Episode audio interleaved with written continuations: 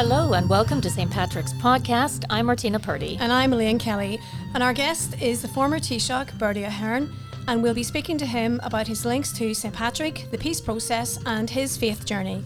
Bertie Ahern, born Bartholomew Patrick, is the second longest serving Taoiseach in Irish history, the only one to have been elected 3 times in a row. He was Taoiseach from 1997 to 2008, resigning amid controversy over financial dealings, and Bertie Ahern served 35 years in the Dáil. And now he describes himself as free. He's a father of 2 and a grandfather of 6, and his work now focuses on international conflict resolution and peace building. His proudest achievement is his work in our peace process and the signing of the Good Friday Agreement, and we are delighted to welcome him to the podcast. Bertie, it's Elaine here, and we owe you a great debt of gratitude, especially because St. Patrick's Centre itself is celebrating 20 years this year, and the centre is a legacy of your peace and reconciliation work here in Downpatrick. So welcome, Bertie. Thank you very much, Elaine, and it's delighted to talk to you. And I know a bit about the good work that you're doing at St. Patrick's Centre, and my congratulations to you. And I saw that you had a very busy St. Patrick's Day this year, so I think that worked out very well from all the reports I heard. So well done to you. And Thank you for endorsing St. Patrick's Show. It was a great help. And that was the theme music from the show, which we stole for our podcast. Bertie, the last time we spoke was in Washington during St. Patrick's Day celebrations, and you were Taoiseach at the time, and I was the BBC's political correspondent. And I can't say I miss politics. Do you? Not really. There are some times and some things that come across in the media, and you'd love to be there to either influence or deal with them. But I think 90+% of the time, I'm more than happy to get on with the things I'm involved with now. I've had a very busy 10 or 12 years involved in conflict resolutions in different places and involved in different projects. And you know, I've been involved in some environmental projects. I've done a lot of work out in Papua New Guinea, and I've been involved with Turkey and Ukraine and other places. So I rarely watch Dáil Éireann debates now, except when there's something on that I really want to listen to. Well, Bertie, just on that, what you've mentioned, we've read your amazing website and all the good work you're doing in peace resolution. So what I want to bring you down to is now, when you think about the progress of the Good Friday Agreement, how would you measure that in light of the street violence now that you've seen, unfortunately, in Belfast in recent weeks? Yeah, I think from time to time, you're going to get some problems. I think issues come up, but issues are misrepresented normally, I think, and then, the temperature goes up. And I think the recent ones, built around the protocol and, built around the controversy that politicians were engaged around that. And then that feeds down to the ground and, it creates some difficulty. And I suppose it is regrettable, but it's still a little bit understandable. And I think the big thing for political leaders, community leaders, church leaders is, as best they can to try and keep an even keel on this. But I think mainly on political leaders, the difficulty is political leaders can rise the temperature on something and then it gets out of control. And I think the important thing is to keep it at the political level. I mean, the issues about the detail of the protocol and how that came around and, what happened out of Brexit and the unfortunate, from my perspective, the unfortunate vote that took place in 2016, and then all the difficulties and discussions that took place around a withdrawal agreement and that. I think you'd find most of the people that were out on the streets don't really understand the ins and outs of all of that. And people get wound up. Now, I understand that politics does wind up people, and even when it's all peaceful. But I think people just have to be very, very careful. And if there is issues, and I'm not saying there's not issues, and if there are issues, they have to be debated, analysed.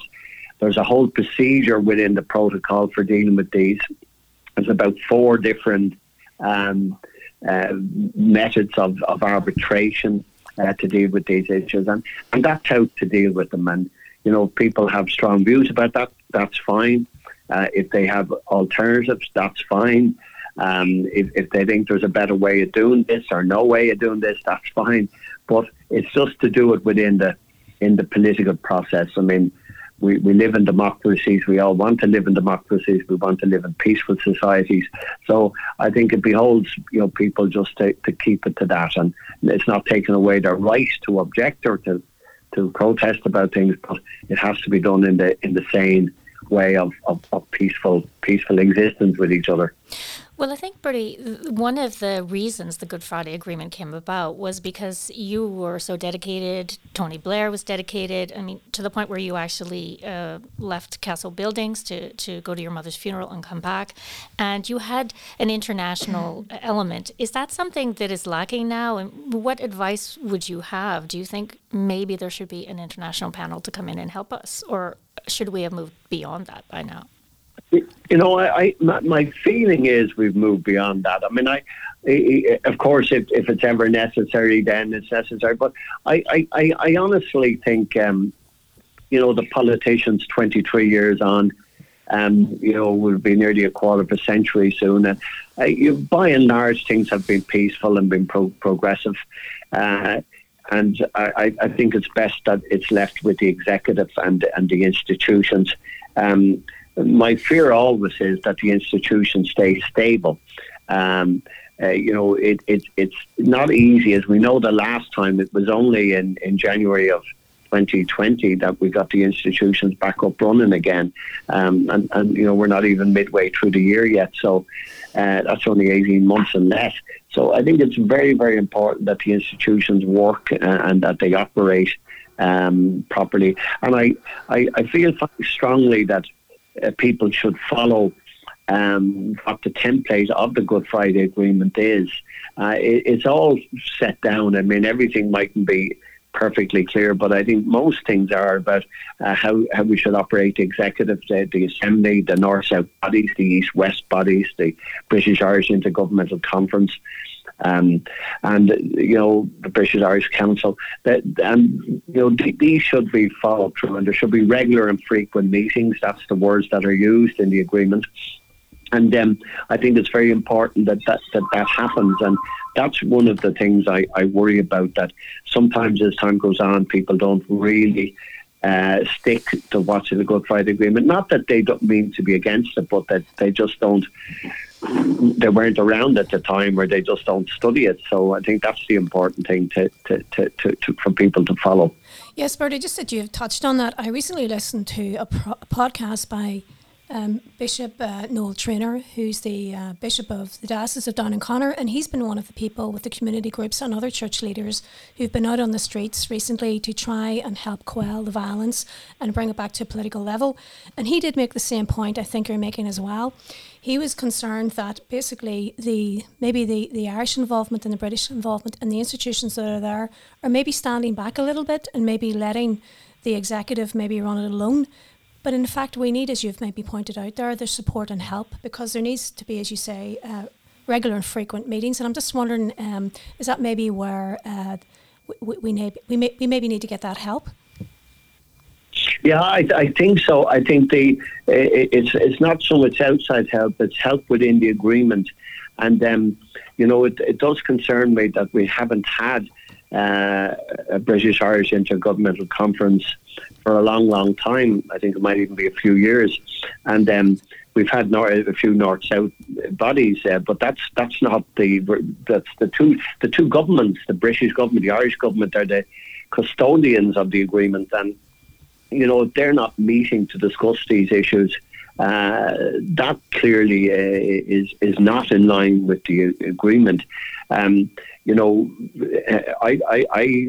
am not using any other words than what the agreement used, and the agreement says that these must be frequent meetings, and that should be happening. There should be frequent meetings, and they don't have to be for long. They can be on Zoom, they can be on Microsoft Teams, they can be on anything you like, but they should be having these meetings, and where there are difficulties or issues, they should be dealt with at those meetings. And in the absence of those meetings, that's where things can drift. And quite frankly, I don't understand why those meetings take place. I'm not talking. I don't expect the British Prime Minister or the Taoiseach to have a meeting all day. They don't have to do that. They could have a meeting for an hour and a half, and that's not going to kill anybody, and discuss issues. And then if they need to be followed through by other ministers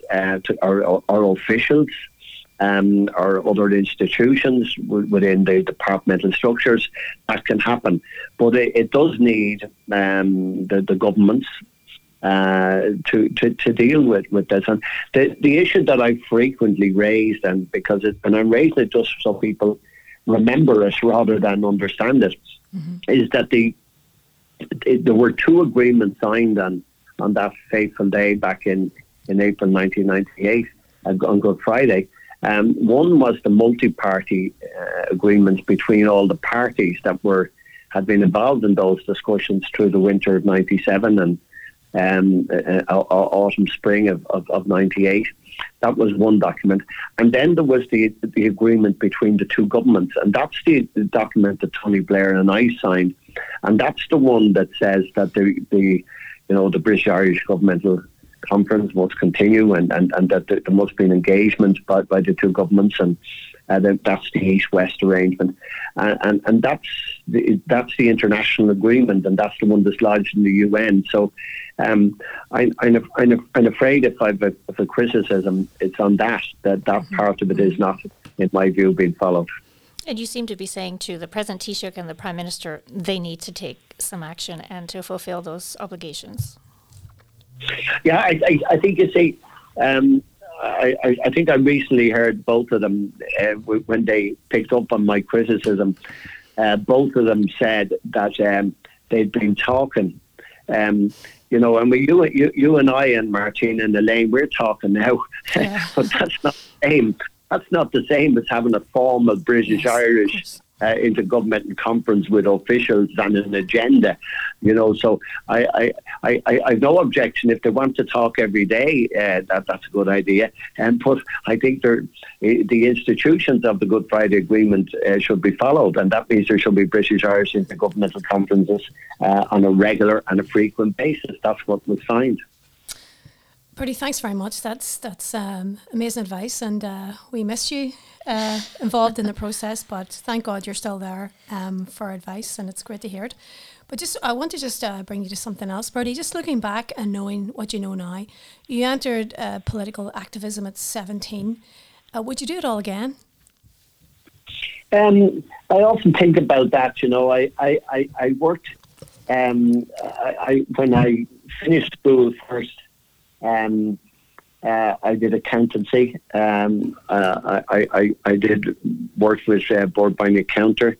Then I went to the Mater Hospital as assistant accountant, and then I was cost accountant. Then I was secretary to the project team for the redevelopment of the Mater, and I even continued that when I was elected first in 1977.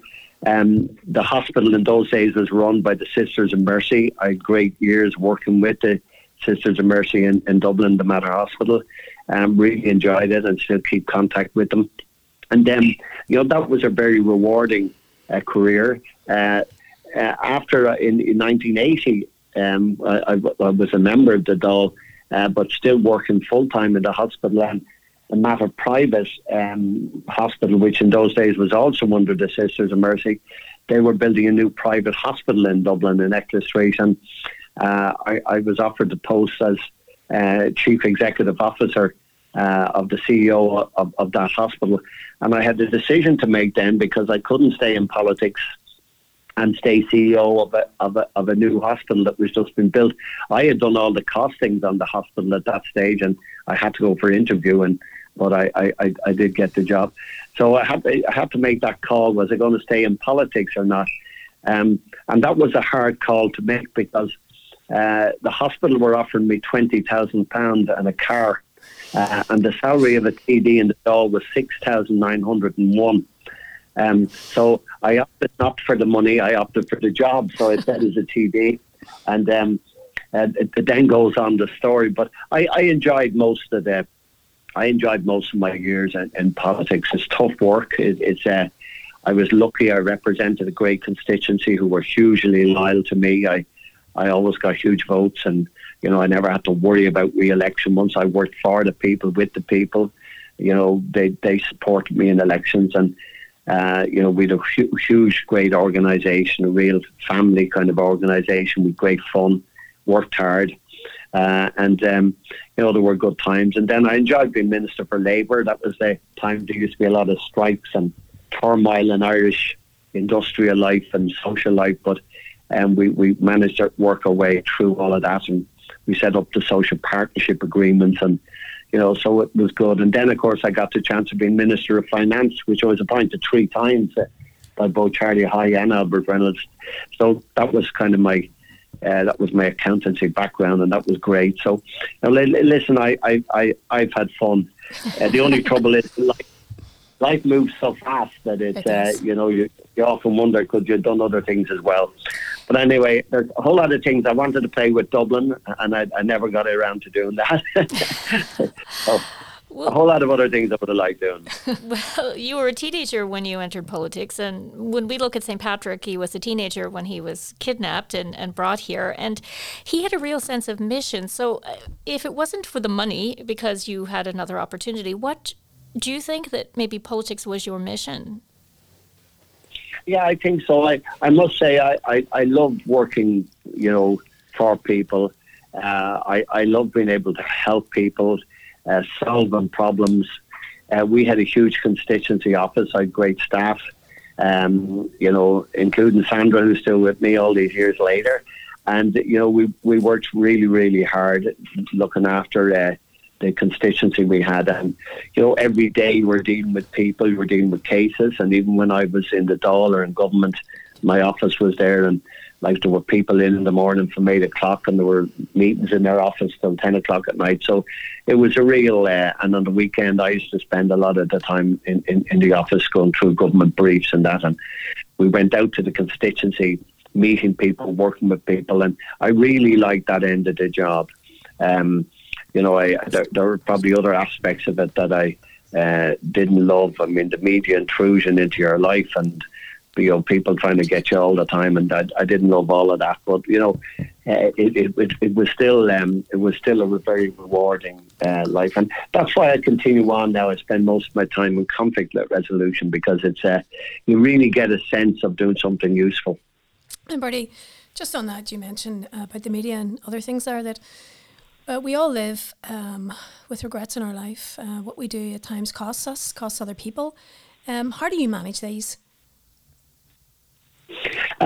You know, I try, of course these things can annoy you and they can upset you, but I try to keep busy and keep doing things and keep doing useful things and try to not be knocked off your objectives. And you know, I think every year, even now, I kind of set out what I want to achieve. And you know, I sometimes you take on challenges that are, I spent 17, 18 and 19 going back and forwards to Papua New Guinea, the other side of the world. Mm-hmm. And my job there was to try and negotiate a constitutional amendment for what kind of a future the people wanted there.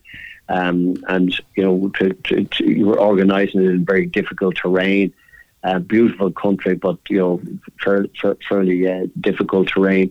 And we succeeded in doing that in December 2019. So, you know, you get great satisfaction of these things. I was working with the UN and working with the Australian and New Zealand government, so you know, it was a fantastic sense of celebration by the people. So if you keep doing things like that, well, some of the projects I've been involved in are not so good. I've been involved in Turkey, trying to help the peace process down there with the Kurds.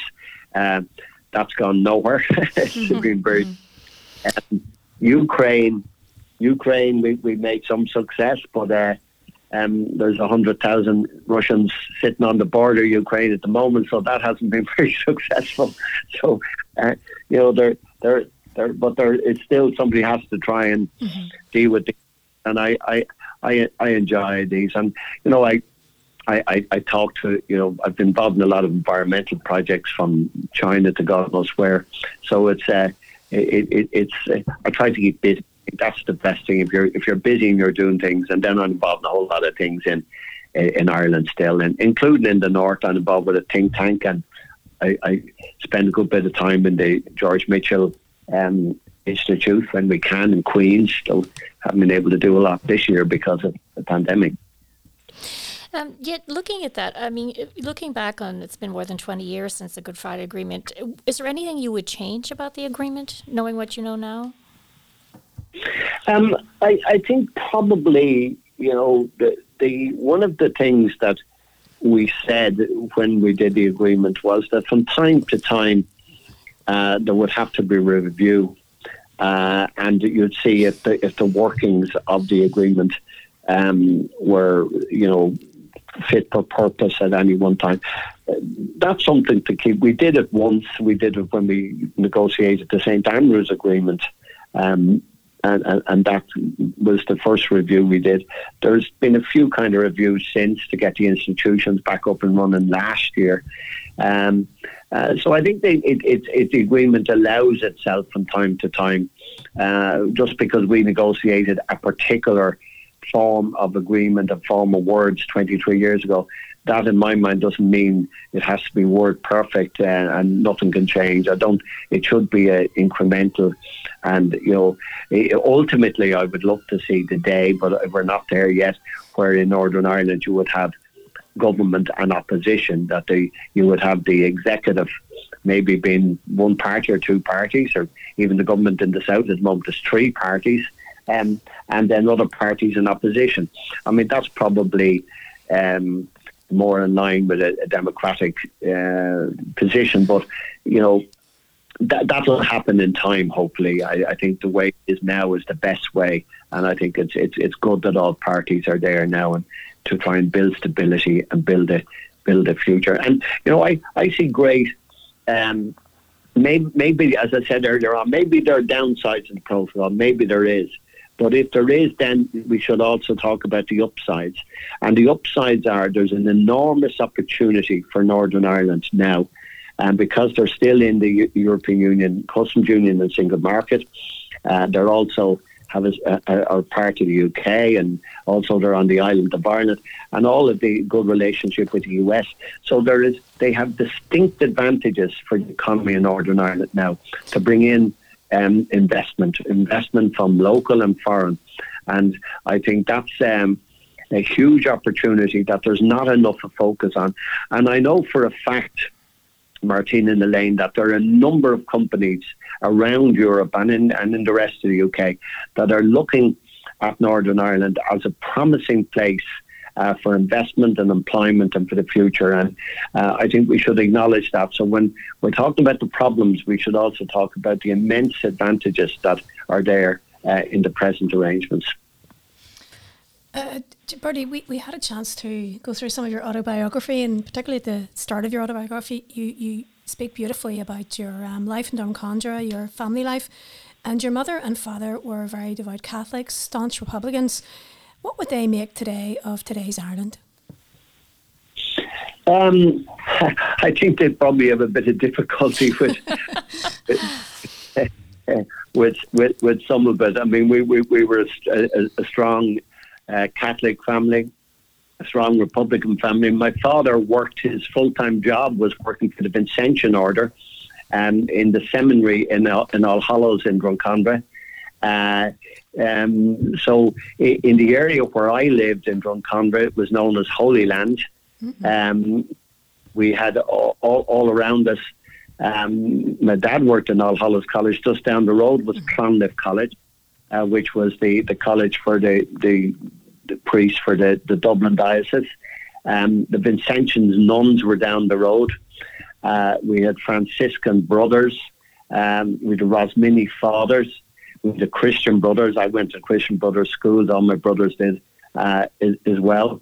And then we several other religious groupings in the area. So it was, I remember when we were small, I don't know if in the north you had the practice, but on Monday, Thursday and Holy Thursday, you would visit the altar of posts in seven churches.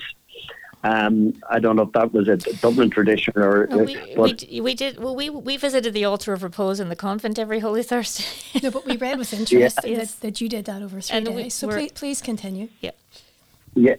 So we had seven churches that you could visit, but it was very easy to do it in Drumcondra because there were churches all over the place. I think within about 10 minutes walk of my house there was about 10 churches, and many of them are gone now. We had Carmelite nuns that were very close. My father used to do some work for those now and again, and down the road we still had the Red Nuns, the Redemptorist Nuns. Who are still active, so it was a great place, and I must say I admired them all and supportive of them all, and during my political days I think most of them, not all of them, but most of them voted for me. There were a few people that, very wise. But I great respect for them, and of course I went to St Patrick's School in Drumcondra. Mm-hmm. So St. Patrick's was our national school, and that was part of St. Patrick's College, which was the training ground for all primary teachers, still is. It's part of Dublin City University now, but that was also run by the Vincentians. And, I think it's important for people nowadays, and this is where my mother and father, I think, would have a difficulty to answer your question directly. All of these religious orders and institutions ran very important services for the state, whether there were priests or whether there were students doing education, or whether there were many other where the Rosmini Fathers are now, is Child Vision is there, but they educated the people with visually impaired eyesight, but all of these things at one stage were run by religious orders, and I think sometimes people forget that we mightn't have a lot of these educational institutions or services if it wasn't for religious orders, and I think people should remember that. And what do you think about St. Patrick? And your parents had the wisdom to give you Patrick as a second name. What does he mean to you? Yeah, well, I remember when I was in school in St. Pat's in Drumcondra, we were always taught, I'm sure we would have been anyway as part of primary education, but because our school was St. Patrick's, we were always taught of what he did to the country, what he did in bringing religious life to the country and to bringing Catholicism to the country, and his story was always one to resonate, but here he was a guy out looking after the flock, and being in so many parts of the country and up your part of the country. So I think that the stories and the legends and the history of it was a great way of educating us into understanding how the country advanced. And I always, during lockdown last year, I was reading the Annals of the Four Masters. I'd say I was the only guy in the world that ever tried to read the Annals of the Four Masters, because it's 7 volumes of book. But it got me through lockdown, and I was only able to do 30 pages a day because you have all the anecdotal notes, and you're trying to. But anyway, I got through it in 9 months of lockdown. But it's fascinating, that history, and how the names developed, and what the involvement of St. Patrick was when you get that period, and that's well recorded. I don't think people realise how much records there was from those, and all of the documents that there were in various places. So it was a great read, but a tough read. I wouldn't recommend people do it for bedtime. So talking about lockdown, Bertie, how have you coped, and how's it been for you not being able to go out to get the mass? You've probably been able to watch it online, but we find that tough. Yeah. I actually was at Clonard a lot of mornings. I went around the country. Clonard do the 7 o'clock mass in the morning, which is always very nice. And of course, I know the Clonard people well from the peace process. And then other days I was going to Derry, and then some days going down to my father's country in Cork. So I was, and then on the weekend I was going to the Redemptorist Order here in Drumcondra. So I was moving around the country, but only staying in my kitchen. So it's I still like to tune into daily mass, and But I'd still look forward to getting back to my old church in Drumcondra. So I think we're probably going to get the announcement in Thursday that we're allowed to go back to church again. So I look forward to that. And your faith has always been important to you. You speak in your memoirs about grace novenas in your parish, and it's got you through some difficult times. Yeah, definitely. I mean, I am. You don't want to overplay it because you're attacked nowadays if you do that. But it's you know, religion is important to me. I'm a believer, and I understand it, and I read about it, and you know, I think it's part of my life. And I often think that there's a lot of people who have a lot of problems and difficulties. It's because they don't have it, and you know, all I can do is pray for them. But I think it's I think religion is certainly good for me. It's probably a difficult thing nowadays to get into people. But I think life has changed. You don't have to be going to church every Sunday. I think if I do, but I think for maybe younger people, it's a bit different if they're taught to be good, to be kind, to be respectful, if they know the basics of what religion is about, even if sometimes they see them as stories. I think that's a good thing. I think the idea of people calling into church, and it was a very interesting. I remember about 10 years ago, and maybe it's more now, they brought some of the relics from Rome over to some of the churches in Dublin, and thousands of people went.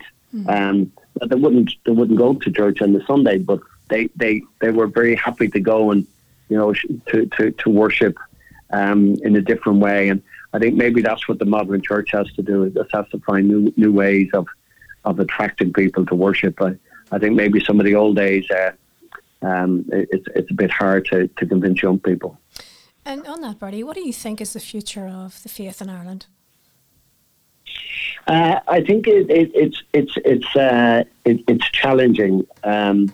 It's challenging. I mean, the numbers have declined, you know, really massively. It's not just that the younger generation. I think it's the older generation too.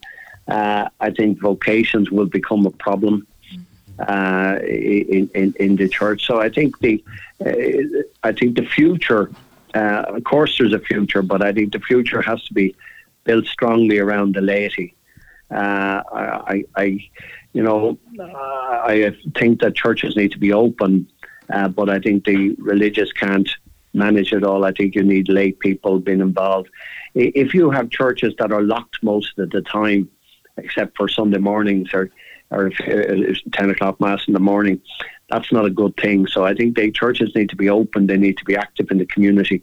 But the only way of doing that now is by involving the laity in them. And some of them are doing that, I think some are not.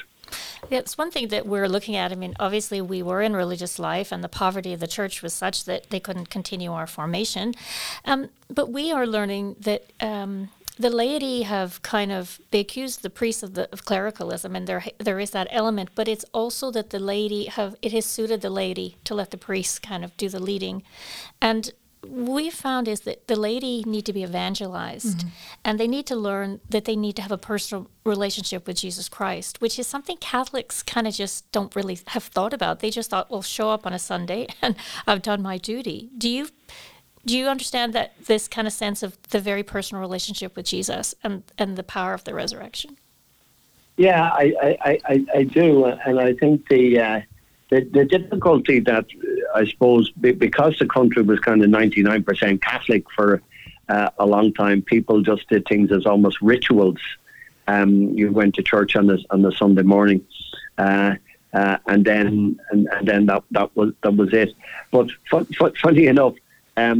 I know, you know, most people watching political life, every time they had a problem, they still found the church. You know, so it's religion is still strong. You know, like a lot of people when somebody is sick, belong to them, they'll still turn back to the church or they'll pray. So I think it's to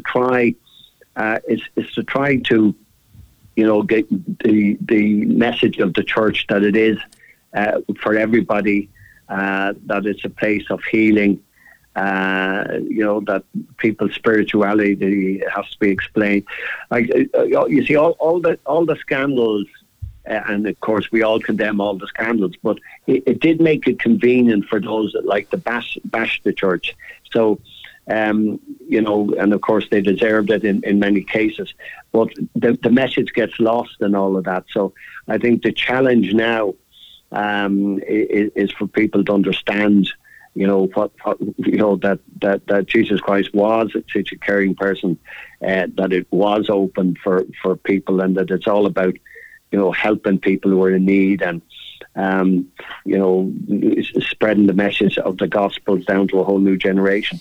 And I think that's the challenge, and it's not an easy challenge, but, I still think it's doable, but you need a laity, I think, really, really actively involved in communities, because the priests, particularly in Dublin, I'm afraid it's an aid society, and they don't they're short of numbers, and it's not like the old days where every parish had 4 or 5 priests. That doesn't exist anymore. Yeah, Bertie, I can really identify with what you're saying, because having had, as Martina said, to leave the convent due to the poverty of the church in Ireland, and not our vocation's not been able to be sustained, I have come to understand really where we are now in the church. And one of the words that we received when we were about to leave from Scripture is that rebuild on the old foundations. Now, we thought, gosh, that must be, be part of a new order, form a new order. But kind of what I've come to understand, and Martina, it's what you're saying, is that we now need to rebuild on the old foundations of our faith, especially the laity. And what people forget is that the laity are also part of the royal priesthood. Priest, prophet, king, when we're baptized. Yeah, I think so. And, but there's no, I mean, if you go, I don't know if you've ever been kind of into the some of the missions, but I know with the with Irish Aid, when the Irish taxpayer gives money to the Irish Aid programs, and you go into some of these, I was down to Lesotho and Tanzania and Kenya, and down the years, I remember travelling with Minister Liz O'Donnell into some of those places. And you see, they had very few priests and huge, huge numbers of people. So on Sunday morning, the priest can't be there, he can't be everywhere. So, you have laity kind of doing the prayers on the Sunday morning. And so and these people really depend on that. And I saw it in Papua New Guinea, where on a Sunday morning, people may walk for 2 hours from the mountains down to be part of the church and the masses. And, it's extraordinary when you see the huge amount of people. It's very much part of life. And they do that because the only problem I have is the mass goes on for about 3 hours, which is, I don't love. But it's terrific to see. It's terrific to see, the attention that people have, and it works really well because the laity play a huge part in it. There might just be one priest, maybe one sister, and then, or maybe more. Funny, in Papua New Guinea, there was far more nuns than there were priests, and they played a huge role in having the Sunday mornings work. But it's very much part of life, part of community, part of going somewhere, doing something, and that's the way it used to be. That's the way it used to be in Ireland. But it just needs to be done a different way. But I know there's a church on the south side of Dublin, in Whitefriars Street, and they mightn't have huge crowds at mass on the Sunday, but on Tuesday nights they have the prayers to St Jude, and you get huge crowds go along. People that don't be at mass on Sunday, but they all go along to pray for the very causes to St. Jude. So, I mean, they're still good Catholics, and so there are just different ways of doing things, and I think the church needs to build on that. I think maybe the old formal ways of you have to go to mass on a Sunday is not going to work. I think dropping into a church, saying a prayer, lighting a candle, they're saying prayers to your family, that's probably going to be the way of the future, or maybe reading a bit from the Gospels. I think that's probably going to work better into the new generation, because the rising generation are not, they have their own ways, and you have to, it's no good fighting with them, you have to try and accommodate. Well, St. Patrick was once a privileged teenager who had no time for his faith, and really he found God obviously in suffering and isolation, but also in the beauty of the countryside. And that is said to be, the first step to finding God is to be out there walking and seeing the beauty. I understand you're a big walker yourself. Yeah, I sure am. And to tell you, the pandemic has put everybody out walking. There were some days during the pandemic walking around the area, you could hardly get on the footpath. There were so many walking. But there's definitely, there's a whole generation that found the local parks. And I'm lucky in where I live that the National Botanical Gardens are near me and we have some really good parks. So, but I do think being close to nature, being in the open air, getting out and about, that's a big part. And it also gives people time to think, because before, when people were leaving to work at 6:30 in the morning, spending an hour and a half in the car, getting into work, working all day, an hour and a half back in the evening, trying to get their meal for themselves and their kids, there's very little time for life. So I think the experience the last 15 months, while it's been terrible in one way, has also been useful for people to be able to know their area and get a bit of time to think and meditate themselves. Well, on that note, we don't have, you've been very generous with your time. We do want to invite you anytime you want to come to Downpatrick, and we'll give you the walk of your life, Bertie. It's beautiful. Yeah, I'd love to get up there and keep up the good work on the centre. And I'm sorry things didn't work out exactly the way you had planned them. I understood the rules, but still you can have a huge positive role as you're doing at St. Patrick's Centre. So I look forward to meeting up with you again sometime. Thank you very much. And life is a big adventure. And we always ask this one question. So Elaine's going to ask you. Just to finish off, last question. Patrick famously banished the snakes from Ireland. What would you banish? Injustice, I think, and violence. I am anti-violent and anti-injustice. I think it's. I think if we can all live in peace and harmony, then we have a better, safer country. And I think that's what we need to do: is try and deal with evil. And if we could get rid of evil in life, all kinds of evil, all forms of evil, then we'd be. Then we'd be better to be better. And of course, we all have to be kind to each other, and the kinder we are to each other, the better. Well, thank you very much. You've been very generous with your time, and we really appreciate it. We know it's yours. You're turning 70 this year, so we will be praying for you on your milestone. Absolutely. You're the only Bartholomew I know, so I always prayed for you in the convent on August 24th. But all the best. There you go. And Bertie, just a last note. Lovely to talk to you. God bless. And hopefully we meet up again. God bless you. Thank you for all the work you've done on the Good Friday Agreement. Thank you. Thank you very much. Thank you. So special thanks to our producers, Dr. Tim Campbell and Damien McKee. And our next podcast will be posted on the 17th of May. So God bless you all, and thank you. Thank you.